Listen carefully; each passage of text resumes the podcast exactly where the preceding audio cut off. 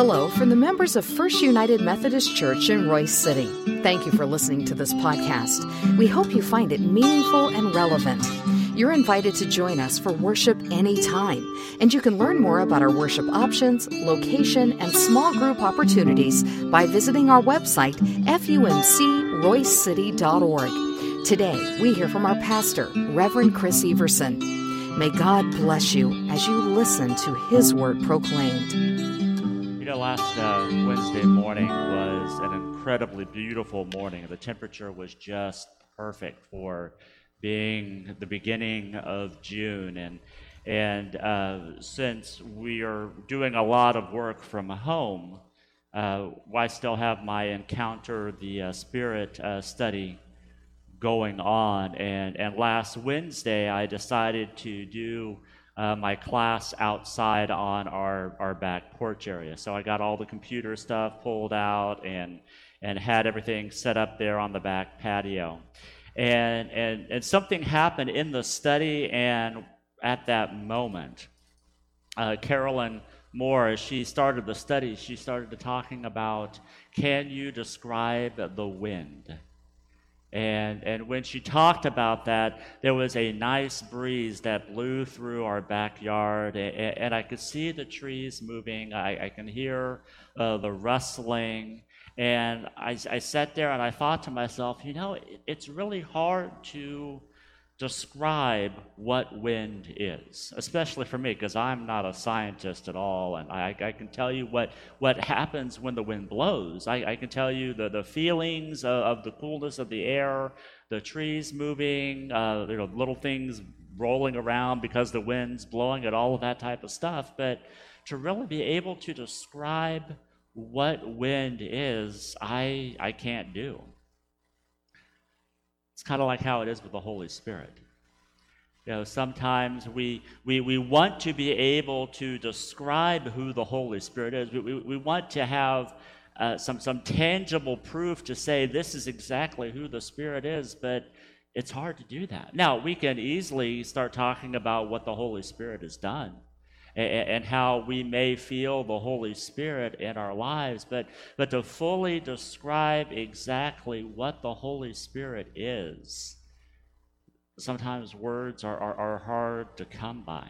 That's why we've been, been doing this study or being started the series last week, just to give us maybe some more words about how we can talk about who the Holy Spirit is and, and the work that the Holy Spirit does in, in each of our lives.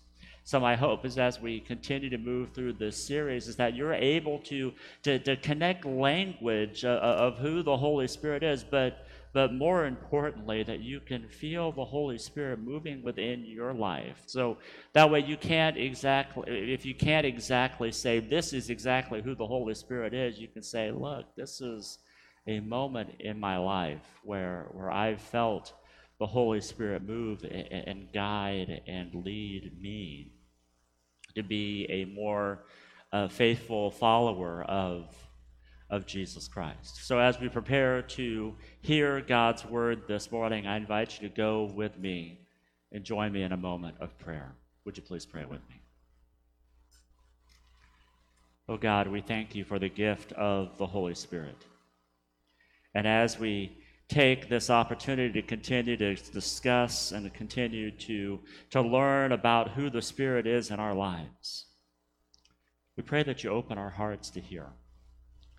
We pray that you open our minds to receive your word and, and, and to make that word become action so that we can fully live in the goodness of this second gospel, the gospel of the Holy Spirit. So, Lord, now we pray that you let the words of my mouth and the meditation of each heart here be pleasing in your sight, O Lord, my strength and my Redeemer. Amen. So, our scripture for this morning is written in the uh, letter to the, fir- the first letter to the Corinthians, chapter 2, verses 12 through 16. I invite you to follow along and read with me. Paul writes, Now we have received not the Spirit of the world, but the Spirit who is from God, that, that we might understand the things freely given to us by God. And we impart this in words not taught by human wisdom, but taught by the Spirit, interpreting spiritual truths to those who are spiritual. The natural person does not accept the things of the Spirit of God, for they are folly to him. And he is not able to understand them because they are spiritually discerned. The spiritual person judges all things, but is himself to be judged by no one. For who has understood the mind of the Lord so as to instruct him? But we have the mind of Christ. The word of God for the people of God. Thanks be to God. I want you to hold on to that, that very last line of our scripture during this message that we have the mind of Christ.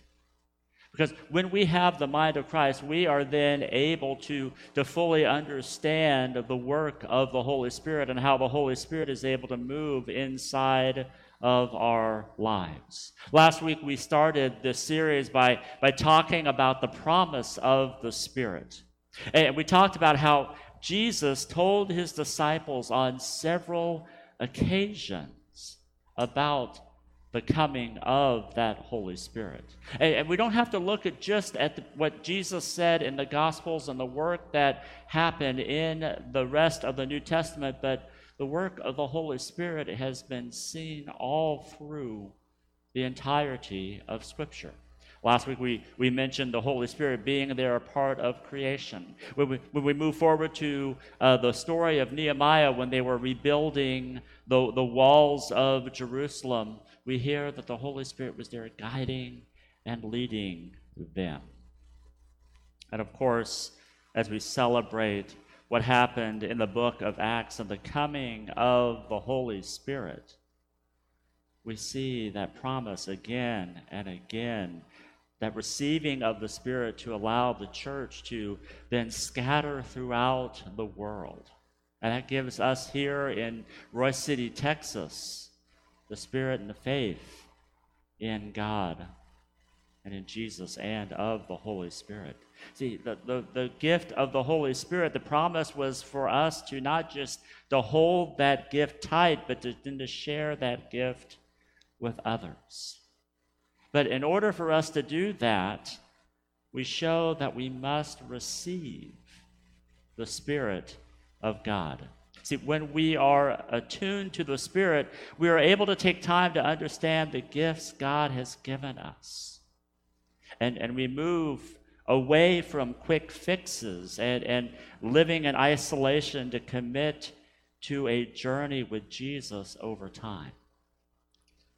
I don't know about you, but for me, I love quick fixes. When I do a quick fix, I'm able to, to, to, do it really, really fast and I'm able to move on. But, but there's one thing that I always know about quick fixes, at least the ones that I do, is that whenever I, I'm hurrying and, and I'm rushing through stuff to get something done, most of the time I will have to go back and redo it because I did something wrong.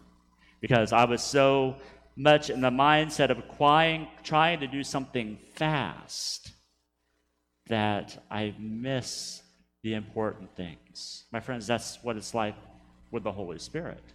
Sometimes we want a quick fix for what, what's ailing us and the things that are hurting us and that are harming us, and, and we, we move so fast through these things that we fail to see God actually at work and, and, and relying on the action of God in our lives instead of relying on our own actions.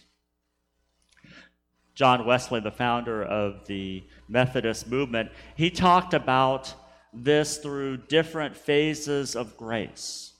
And, and, there are three that maybe you've heard of called prevenient grace, justifying grace, and sanctifying grace.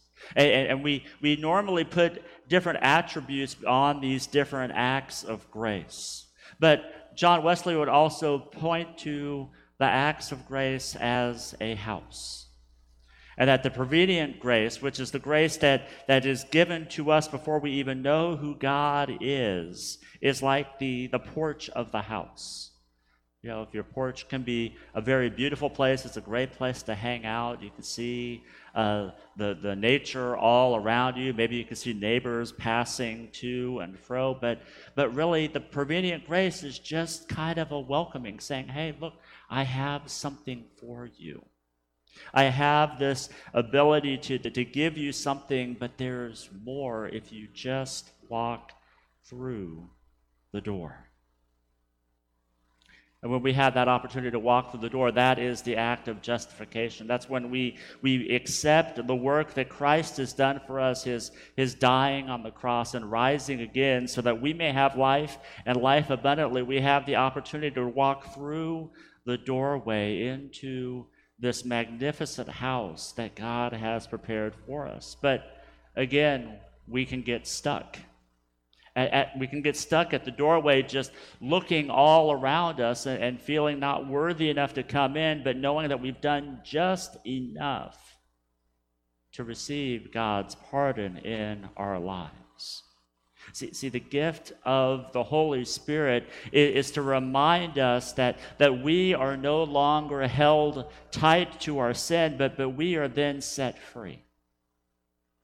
And we live in what is called sanctification. And what sanctification is, is that it means to, to be made holy, to, to be set apart, to be sacred, and, and to consecrate our lives. And the only way that we can do that is if we continue to dig into the work of the Holy Spirit. See, see, the work of the Holy Spirit allows us to be a part of the mind of Christ. You hear that phrase again as we, we, we saw at the very end of our scripture. It's for us to know the mind of Christ. And then we start to grow and know the mind and the heart of the entire triune God. So, the ways that we, we see this in action is how we continue to fully explore what pleases God and then that becomes our desire to fully love God and to love our neighbor. You know, sometimes that sounds very uh, remedial, if you will, or very elementary. Sounds so simple to know that all we have to do is to find ways to, to love God and to love our neighbor, but that is what the work of the Holy Spirit does. It, it gives us the opportunity to fully see the action of the Holy Spirit on our lives and to enact that in our whole being. But see, here's the kicker we can't run through the house and expect fully to know who God is. And sometimes we do that in our own spiritual lives. You know, to, to, remove the house analogy, sometimes we move so fast through our own lives that, that we fail to take the opportunity to know who God truly is. See, sanctification is a call for us just to slow down and explore, to see God moving in and around us and, and beckons us in the desire to be like Him. When I was in high school, my brother and his friends. My brother's uh, three years older than I am. So when he was a senior in high school, I was a freshman. And when I got to Hutchinson High School, I was so nervous and scared because the campus was this, this sprawling campus, and, and I would have a class all the way over here in A Hall, and I would have to move all the way through G Hall, through B Hall, all the way over to C Hall to get to my next class. So I, I would got this system down where I would put my head down, basically just look at my feet, and I would just move as fast as I could all the way through campus. And I did that knowing that I was trying to move fast, but I missed things around me. One day, uh, my brother and his uh, friend Brad were talking about me. And I, and I caught this conversation. And they were talking about how I would stealthily move through the high school. And I saw them reenact the way that, I, the way that they saw me interacting as I went through the hallways. And whenever I saw that, I said, you know what? I'm missing something. I would get the class, and we had a five minute passing period, and I would get from A hall to B hall in just one minute, and then I'd be sitting on the class all by myself because I was so scared that I didn't want to miss that. But what I was really missing were the relationships and, and the, the activities that were going on as we were passing through the hallways. Whenever I was thinking about that this past week, I was thinking, you know what? That's what I do with my own life at times. I want to move so fast and so quick that, that I fail to see that there are other people around me. I fail to see that, that I, I want to, to make my way the way that everybody needs to see, that I miss other points of views. I, I think that God may only work through me, or the Spirit may only have one way to work in my life, but I miss the Spirit moving in the lives of those around me.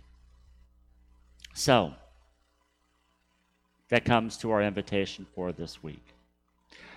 While we are still slowed down, while we can't run from one thing to another, I invite you to take a moment and invite the Holy Spirit in your life. So, so you're not like me as a freshman in high school with my head down, moving as fast as I can from one area to the other, but, but to see God moving in the people around you. To see that the Holy Spirit may be calling you to do something totally different in your life that refreshes you that, that builds you up. That maybe even what the Holy Spirit is calling you to do is to refreshen other people, to build others up around you. Just like Paul says in the second letter to the Corinthians in verse 6 let there be light in the darkness. May the light shine in our hearts so that we could know the glory of God that is seen in the face of Jesus Christ. So, your challenge for this week is that if you feel a move from God to fully explore what it means to live in sanctification, send me a Facebook message. Or you can email me at pastorchris at fumcroycity.org. I would love to have the opportunity to talk to you and explore a life full of God's love and grace so that you may then go share that love and grace with those around you. Let us pray. Oh God, we thank you for your love and your grace. We thank you for the gift of the Holy Spirit. And we thank you for the gift of prevenient, justifying, and sanctifying grace. Help us to fully be aware of you moving in and around us. And God, as we continue to wait, let us not rush forward in a way that, that causes us to miss your moving around us.